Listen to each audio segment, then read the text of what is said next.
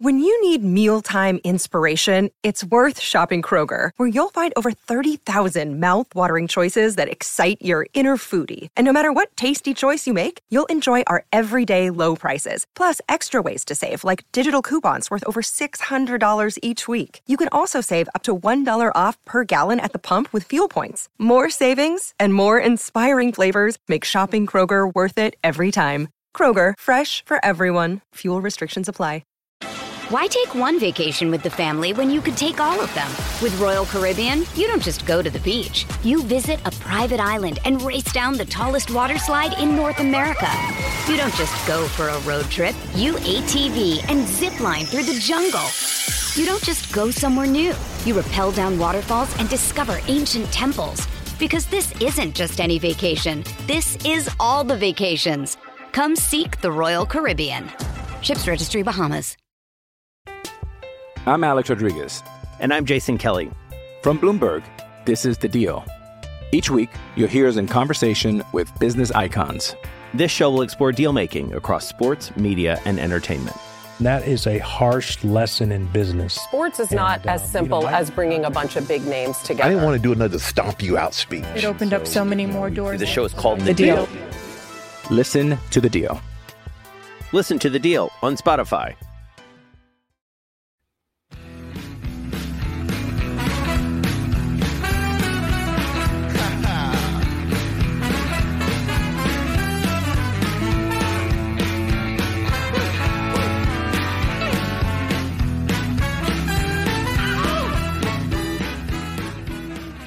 Pittsburgh Steeler fans, do you know what it is? Yep, it is finally Friday. Woohoo! I love it.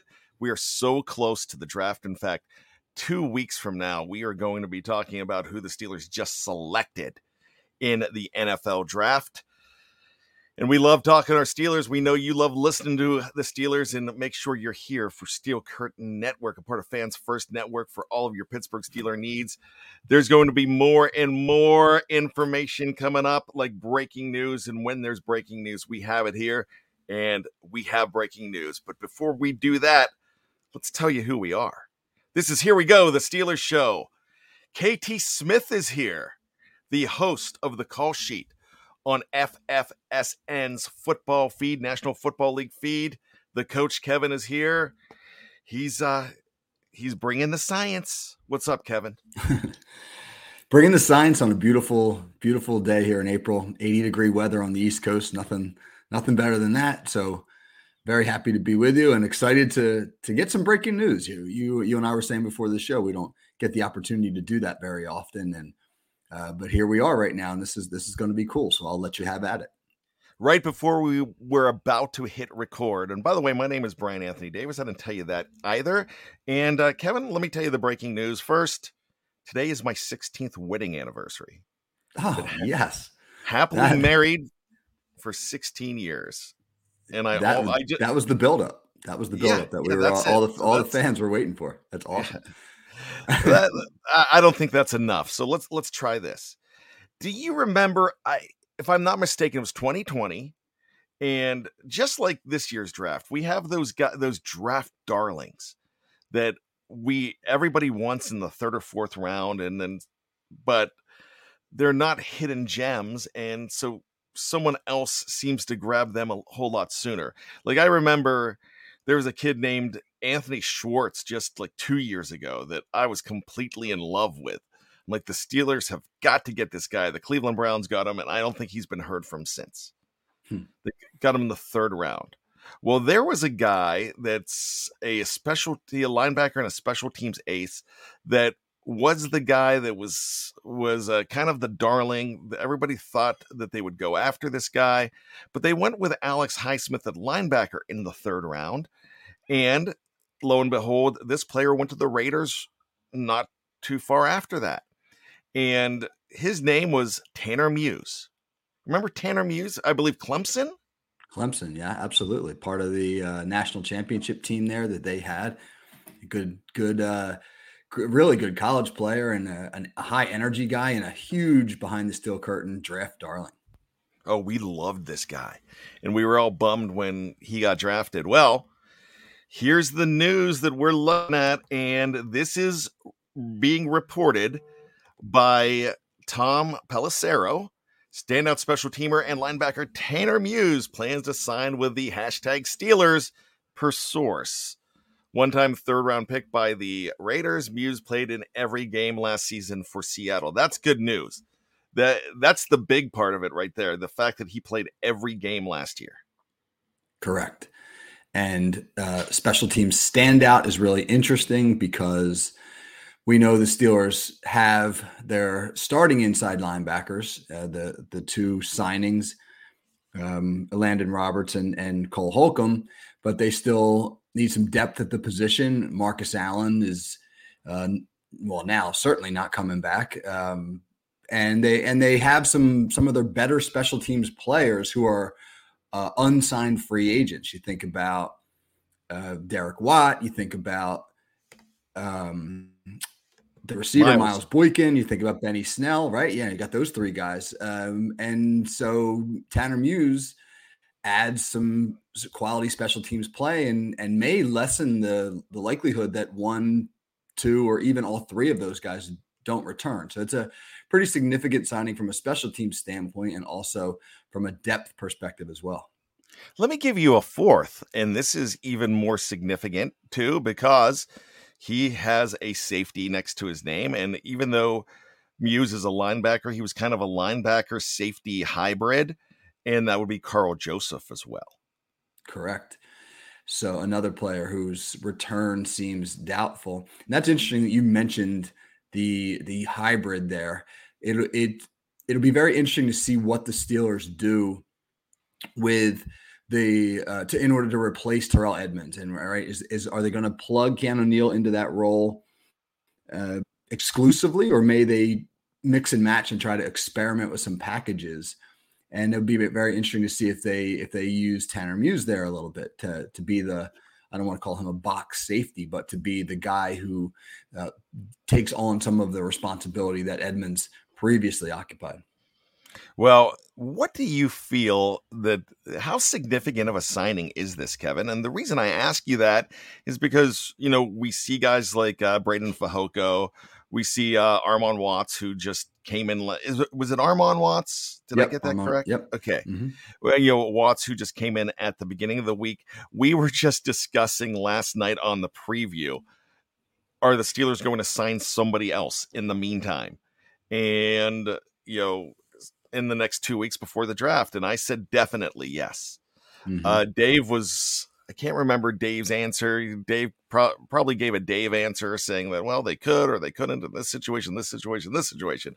So I was thinking, yeah, uh, they're definitely going to bring somebody else in, but it's not going to be a significant signing. Where is this on the significant signings though? Because he's he kind of fills some needs here. He sure does. I don't. I think it's easy sometimes to overlook the impact special teams has on a football game. And if the Steelers don't wind up bringing back Snell or Boykin, uh, then they will have lost uh, significant contributors on their special teams. And, and this guy's an ace. Uh, but it also fits the MO of what the Steelers have been doing in the free agency period. If you think about it, they, their stars are in place. They've got their big name guys on both sides of the ball. They've got their Najee Harris and Kenny Pickett and Pat Freiermuth, et cetera, on one side, and Heyward and Fitzpatrick and and and Watt on the other. They've been rounding out the roster though with these overachiever type players, guys who are not big names, many of whom were overlooked in the draft or were drafted late, but have established themselves in the NFL because of their work ethic, their attitude, their their hustle, these are like, you know, what we call glue guys, right? The kind of guys that, that provide the glue that holds a team together. You, you know, you think about Roberts, a sixth round pick taken by the Patriots, wins the Super Bowl, a couple Super Bowls there, schooled in the Patriots way. You think about Holcomb, fifth round pick, who becomes a team captain in Washington. You think about Herbig, uh, undrafted free agent who becomes a starter in the league based upon just his his attitude, his effort. You know, they've been they've been bringing in guys like that, guys who they know are going to get you're going to get the absolute very best. Uh, great teammates, great attitudes, cerebral, coachable, And, and I think that this is really what the Steelers want to do on the on the edges of the roster, so to speak, or or at least the edges of the starting lineup, is surround their superstars with with great team players. So I really like their approach in free agency from that perspective. I absolutely do as well. I, man, we we found this out maybe seconds before we were about to hit record on this. And so when that happens, we regrouped and we talked for about 10 more minutes and just got all our eggs in one basket and figured it out. But it's really funny. This show was supposed to be called and still is called How Quickly the Steelers Reshaped the Roster. And we're talking about who they signed, who they brought in, who they let go, all of that. And that that fits perfectly with the fact that what we've already talked about with guys that were blowing in the wind like a Miles Boykin and a Benny Snell and you mentioned that eh, this this might make for them not to come back now because you're wondering about a Karl Joseph, you're wondering about a Derek Watt. So this is very significant to what we are planning for the show as well. We're going to take a quick break and then we're going to talk about those players that were brought in and how everything was reshaped because this is a completely different team than what you saw on paper in February. We'll be back right after this on Fans First Sports Network. It's the Steel Curtain Network, and here we go, the Steelers Show.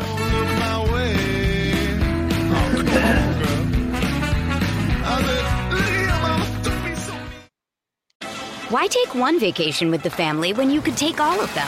With Royal Caribbean, you don't just go to the beach. You visit a private island and race down the tallest water slide in North America. You don't just go for a road trip. You ATV and zip line through the jungle. You don't just go somewhere new. You rappel down waterfalls and discover ancient temples. Because this isn't just any vacation. This is all the vacations. Come seek the Royal Caribbean. Ships Registry Bahamas. Hey, it's Kaley Cuoco for Priceline. Ready to go to your happy place for a happy price? Well, why didn't you say so? Just download the Priceline app right now and save up to 60% on hotels. So, whether it's Cousin Kevin's Kazoo concert in Kansas City, go Kevin, or Becky's Bachelorette Bash in Bermuda, you never have to miss a trip ever again. So, download the Priceline app today. Your savings are waiting. Go to your happy place for a happy price. Go to your happy price, Priceline. I'm Alex Rodriguez. And I'm Jason Kelly. From Bloomberg, this is The Deal. Each week, you'll hear us in conversation with business icons. This show will explore deal making across sports, media, and entertainment. That is a harsh lesson in business. Sports is not And, as simple you know, I- as bringing a bunch of big names together. I didn't want to do another stomp you out speech. It opened up so many more doors. The show is called The The Deal. Deal. Listen to The Deal. Listen to The Deal on Spotify. Worst looking man you've ever seen.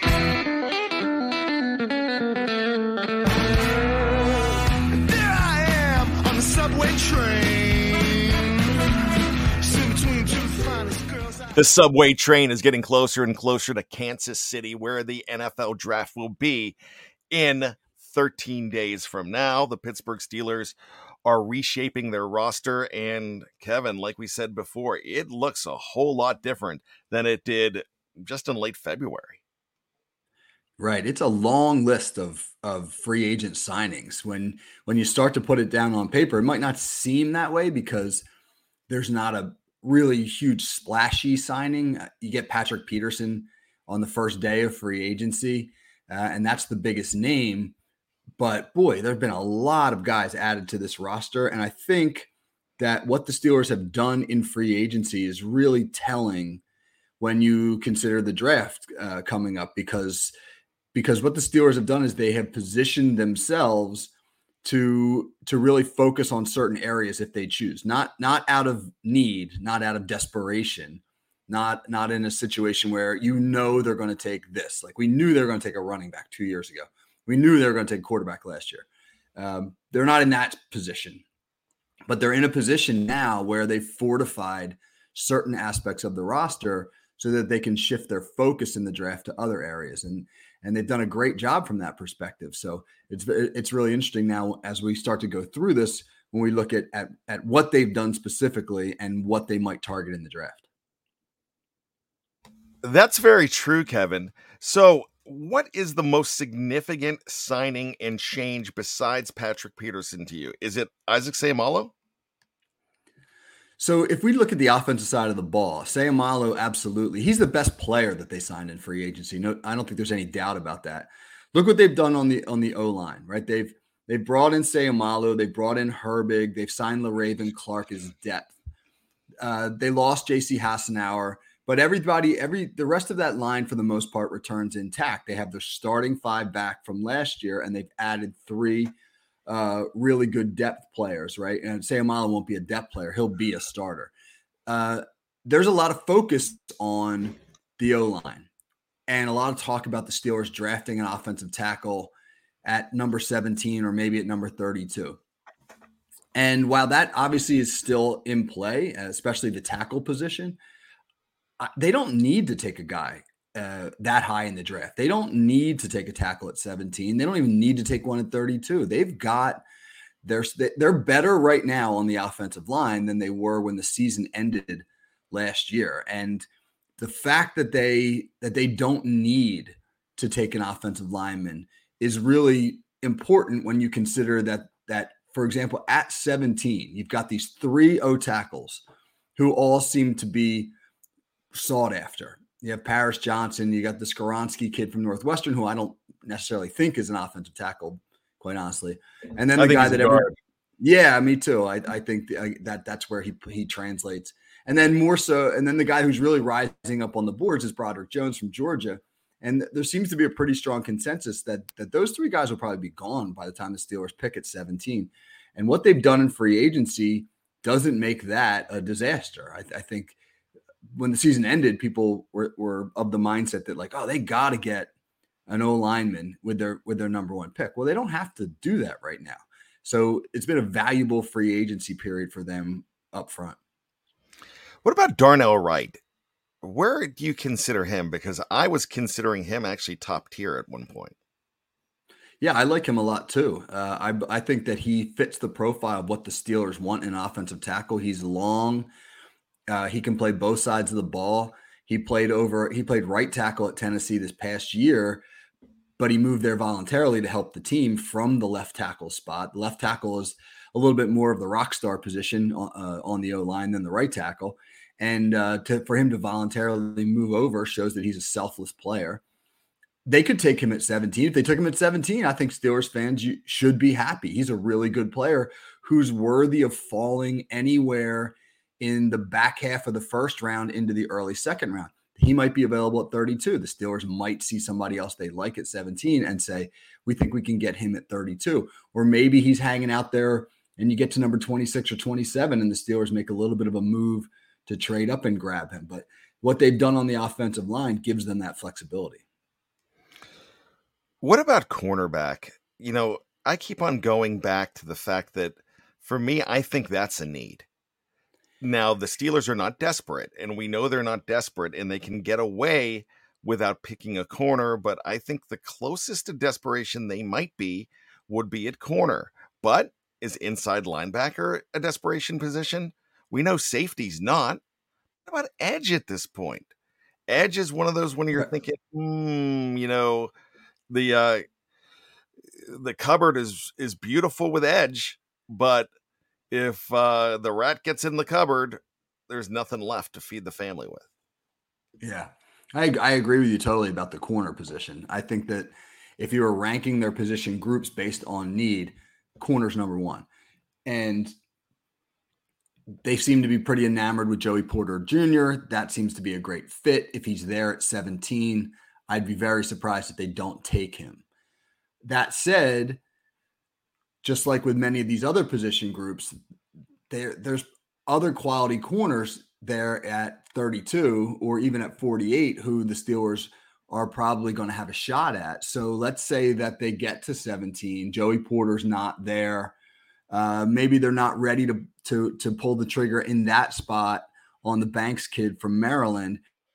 But a guy like Lucas Van Ness, the the edge player from Iowa, is there. Uh, he he just I don't know if you've seen any any film on him. That kid looks like a Steeler when he plays. First of all, first of all, he's in that Iowa black and gold. So you know, it kind of resembles Pittsburgh to begin with. But when you look at him stylistically, you just see a Pittsburgh Steeler football player. And you know they so asked what- for permission for that, right? Iowa did with the Steelers. Yeah, Hayden Fry back in the uh, late 70s, early 80s asked them if they could emulate their uniforms. I mean, they were always black and gold, Uh-huh. but but Fry went and asked for permission and they've always looked like the Steelers. And I I remember being a kid turning on a bowl game or on a Saturday and seeing the black and gold and thinking, "Oh yeah, the Steelers are on and being very disappointed that it was Iowa."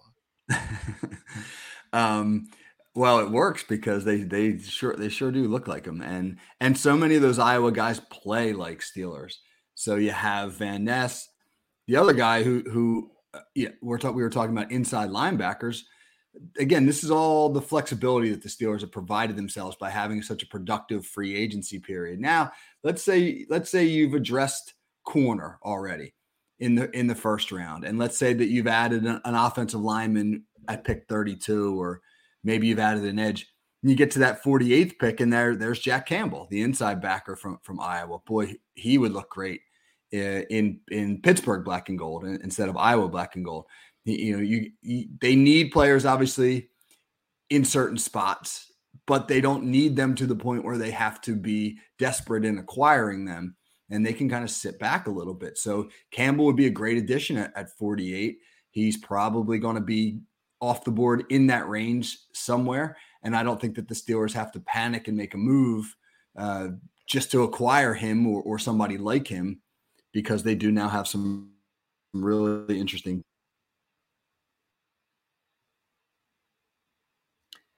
So let me ask you this, Kevin. So here's a guy that that I I want to talk about, and it's Emmanuel Forbes.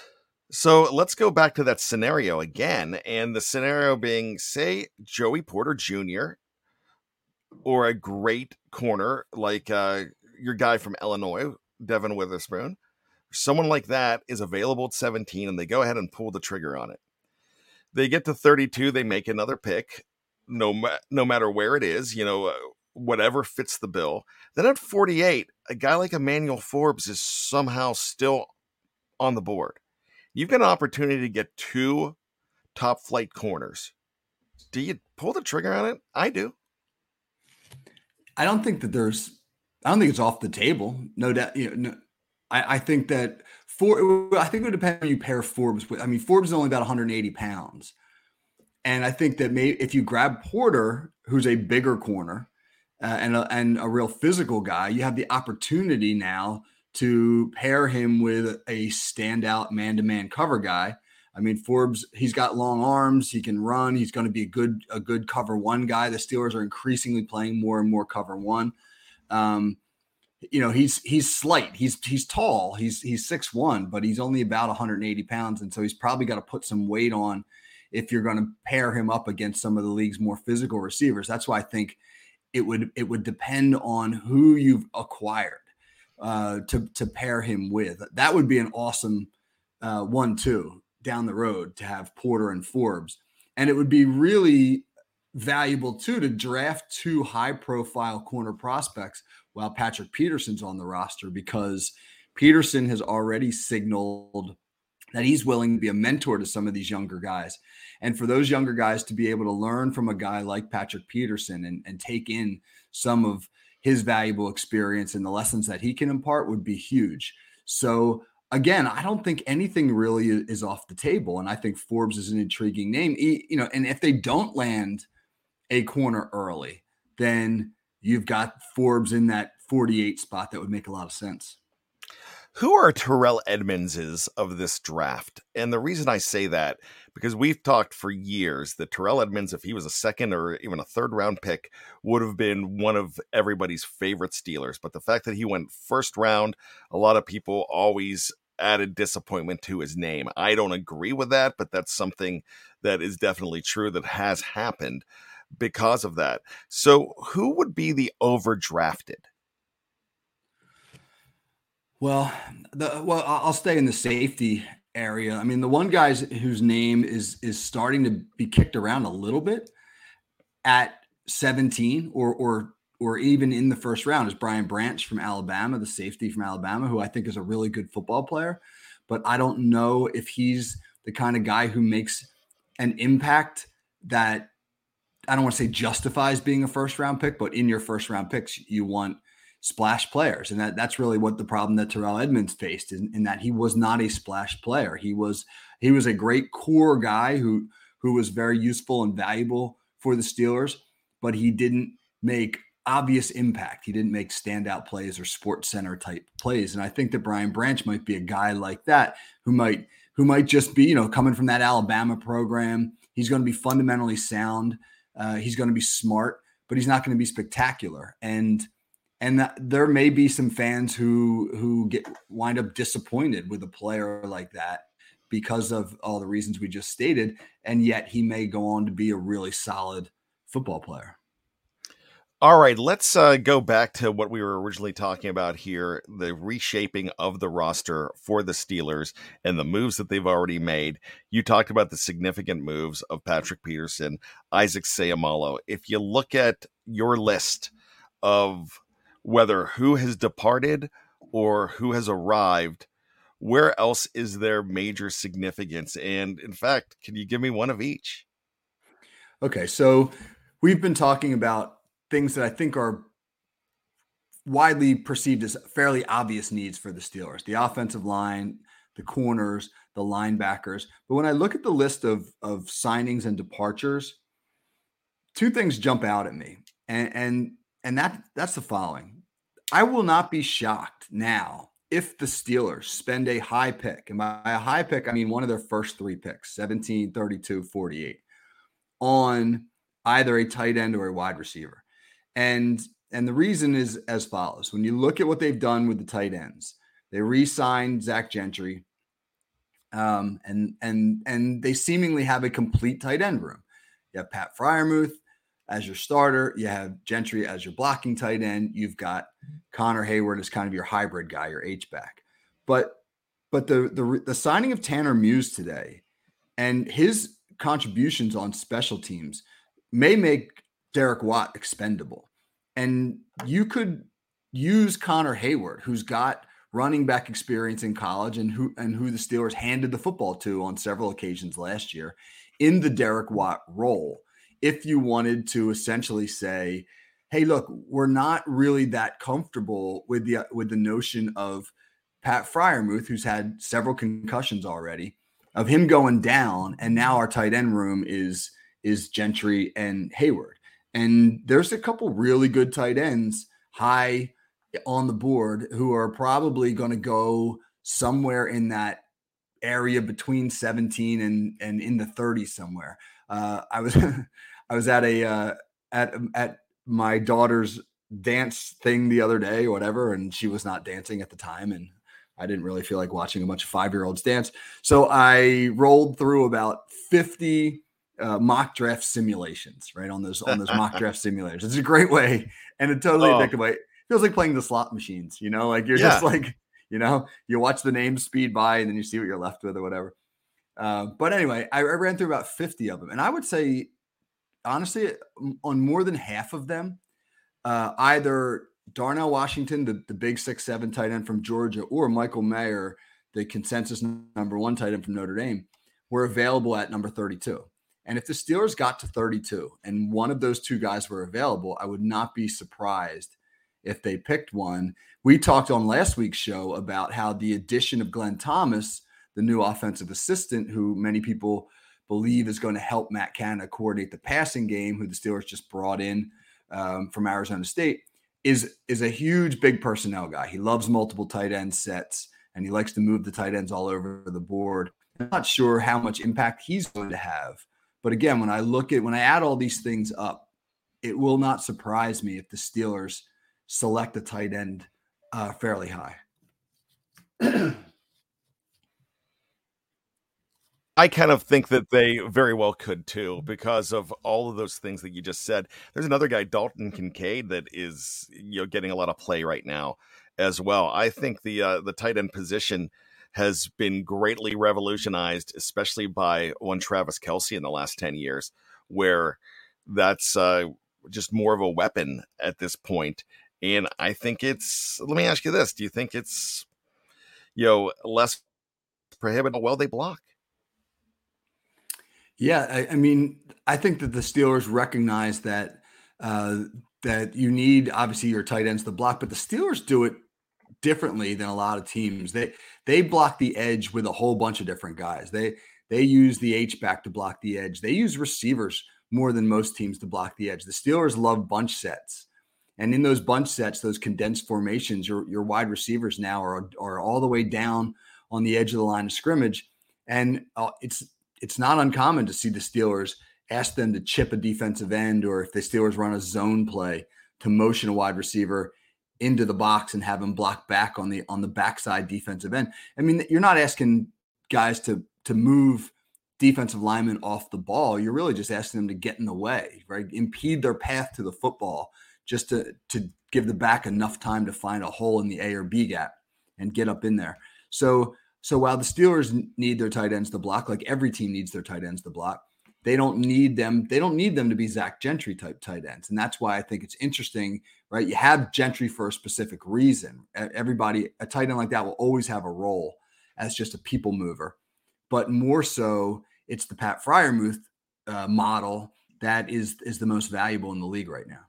Which you know, which brings it to the receiver position because we're, we're talking about the Steelers utilizing receivers when you look at the comings and goings this offseason, uh, they, you know, the Steelers have have lost Steven Sims, and they're getting Calvin Austin the third back, but but it's hard to say exactly what you have there because you just don't know.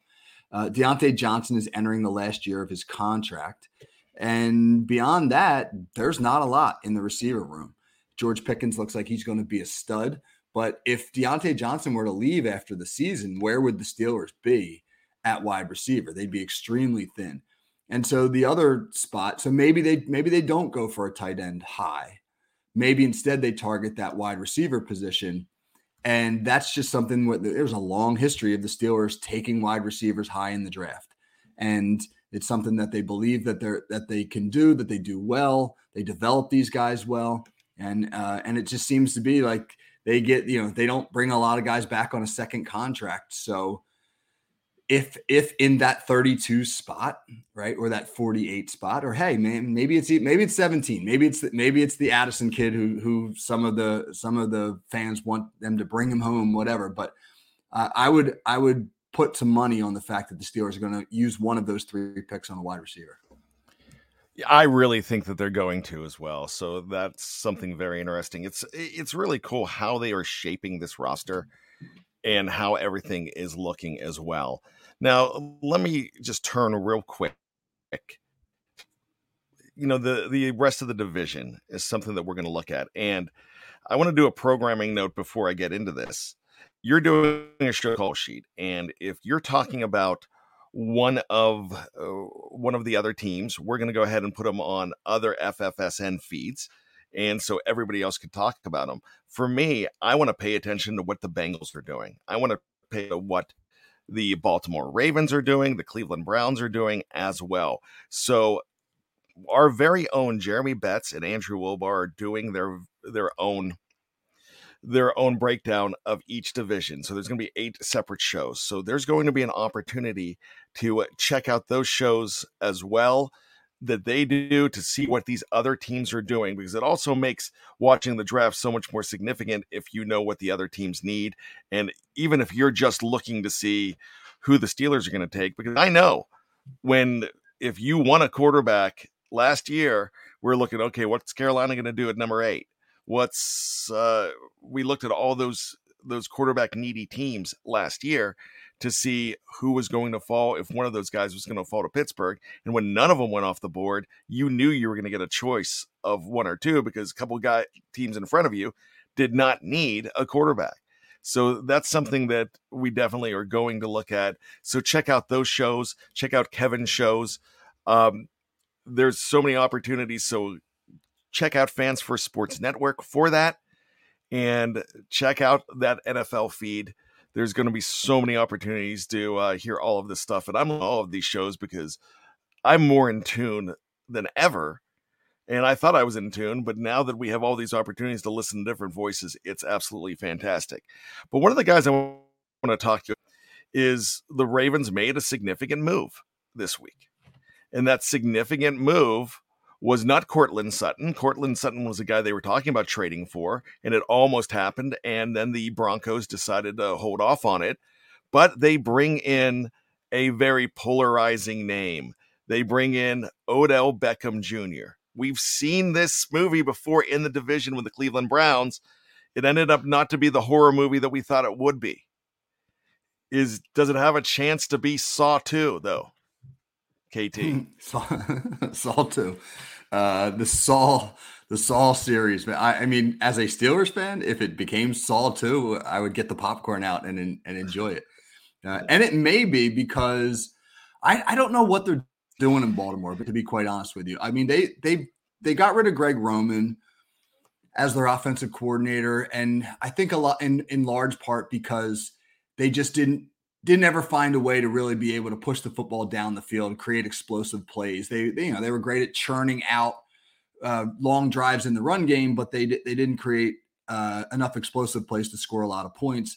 Something, by the way, the Steelers have to get better at. And one of the great fun facts about the Steelers this past year was that they they led the league in in time of possession per drive over the final 10 weeks of the season, yet were, you know, only around 18th or 20th in, in points throughout that time, which meant that they were holding the ball for a long time, but they weren't scoring points. Uh, they couldn't finish drives. And in order to finish drives, you need to create explosive plays, and, and Baltimore couldn't do it either. And that's largely why uh, Greg Roman's gone. But they brought in Todd Monken, who's uh, who's been a uh, he's a, a long time coaching veteran, spent a couple years as Georgia's offensive coordinator and quarterback coach. He's an old school guy. He is a uh, he's a, a tough, kind of in your face, uh, just a, just the kind of guy who who who isn't taking any any garbage from anybody. And in the midst of the Lamar Jackson drama, where Lamar Jackson seems to kind of want things to be a certain way. And with the addition of Odell Beckham Jr., who uh, not exactly uh, the most, you know, he's, he's not a guy who's going to sit back and, and, and just say, yes, sir. Uh, it'll be very interesting to see what how that all works from a chemistry standpoint, and then what what's Todd Monken want to do? I don't I don't really know what he wants to do with that offense. You don't even know who the quarterback is right now.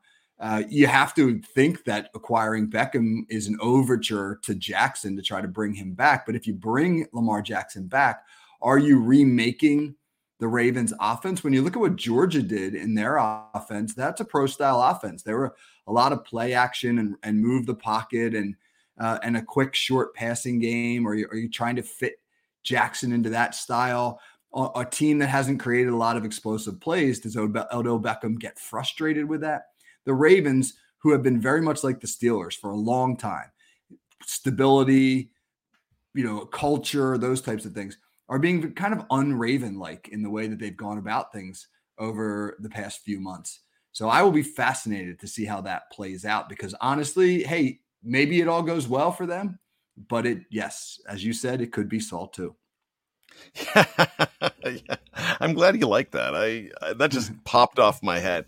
Well, very good, Kevin. It's going to be a very productive week in all of the NFL as everything leads up. Dave Schofield was talking the other day about the down period two week before the draft, but I don't think it's going to be as down. I don't think Dave thinks it's going to be as down as it normally is as well as everything continues to move. It feels like the NFL to me is way different than it was just three years ago. The NFL is brilliant in in its ability to market itself and stay relevant. Even even something like the sale of a team. The Commanders are on the verge of being sold to a new ownership group, and and that has managed to become a major headline and a major story. There's lots of it, it was leading the the news uh, shows last night. I mean, not just the sports shows, but it was it was on like World News Tonight on ABC, and uh, because uh, you know Daniel Snyder was a polarizing figure, and and the Commanders are are a a relevant franchise. They've had plenty of drama recently. They're out of they're a big media market. Uh, they sold for a, or expected to sell for a massive price tag. somewhere in the neighborhood of about six billion dollars, the biggest sale of a of a sports franchise in American history, and and that that's all newsworthy. So so even if you go into this sort of like two week down period where everybody is kind of get, gets into their bunker in order to get their draft board straight, the NFL continues to make headlines. It's a brilliantly marketed league. You know what? Sometimes I feel like Roger Goodell is like Vince McMahon. He might be like, okay, let's hold that storyline. Hey, give me about four or five days, Daniel Snyder, on this, and to go ahead and then we'll run it then. Or he's just like Jeff Hartman with running our uh, running our network and uh, running the articles, running the the podcast. Okay, let's hold this for then. Let's go ahead and put that out then. We want to put what sells here, you know. So uh, definitely, there's always a method to it. And I think Goodell's really good with it. Would this be as big of a story if it was the Minnesota Vikings or the Los Angeles Chargers doing it? No, I think the I think the Snyder aspect of it makes it juicier. He certainly has been a villain of sorts and is a guy who I think most of the owners will be happy to move on from. Uh, other, I don't know, maybe maybe I should take that back. The Eagles and the Giants and the Cowboys may have enjoyed having him around because he always yeah. seemed to get get in his own way. Uh, but for the reputation of the league, it, there's just been a lot of ugly stuff that's gone down in Washington. So, but but that's what, what a Snyder type figure, polarizing as he is, is good for the news cycle. So so no, had this been a a well run and well operated Midwestern team that doesn't make a lot of headlines, then probably not. But it's high profile with a high profile owner. And so here we are. A lot of people don't realize that that team plays their football in the state of Maryland. I'm a Maryland resident. I am not a fan of the Washington football team, the Washington Commanders. I was not a fan of the Washington Redskins, but I always pay attention to them and I always feel like I have a little bit of a kinship because I've got a lot of friends that follow them, kind of like you are with the Philadelphia Eagles. You know, so I kind yeah, of look yeah. at them that way. So this is kind of really big news to me because I kind of want Washington to be good. I I would like to follow them as a second team, and that's not fair. That's not jumping on bandwagon. That's not being fair weather. That's just the fact that you know they're around. I'm exposed to them, and and they're not in the division. I mean, I'm really close to Baltimore, but it's a completely different story because they're in the division and there's there's a professional hate there, and that's okay. The Baltimore Orioles, I'm a Pirates fan, so I'm long suffering.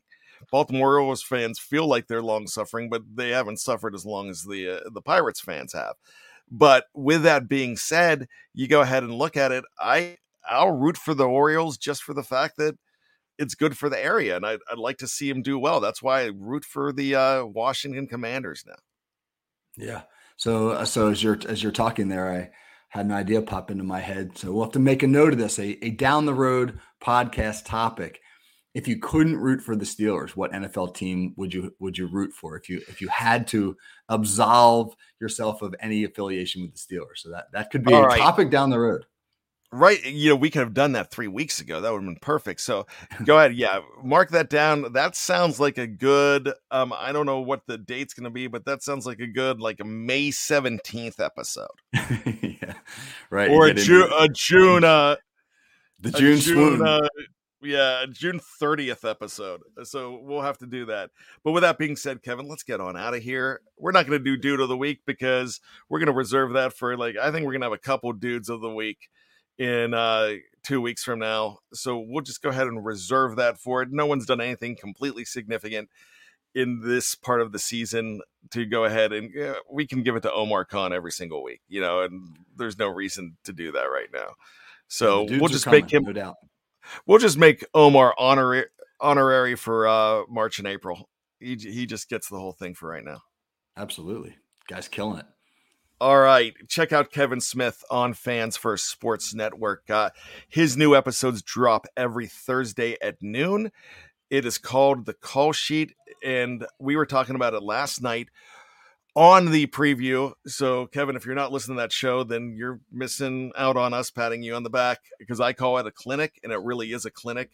The guests are great, the content is great. Make sure you check it out. Make sure you check out behind the steel curtain on the editorial side.